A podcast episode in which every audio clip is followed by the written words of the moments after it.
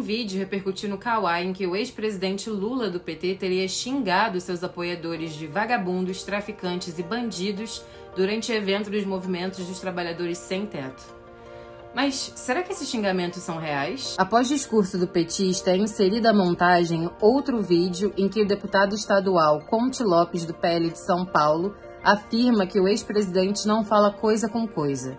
Durante uma ocupação em São Bernardo do Campo em outubro de 2017, Lula afirmou em seu discurso que a primeira coisa que eles têm que saber é que aqui não tem vagabundo, aqui não tem traficante, aqui não tem bandido. No último dia 3 de setembro, o Tribunal Superior Eleitoral, o TSE, determinou que redes sociais retirassem do ar publicações contendo o mesmo vídeo com falas editadas de Lula, sobre a justificativa de manipulação do discurso do ex-presidente com a finalidade de atingir a integridade do processo eleitoral. O Comprova concluiu que é falso o vídeo em que ex-presidente aparece xingando apoiadores. Seu conteúdo sofre alterações na intenção de espalhar uma falsidade.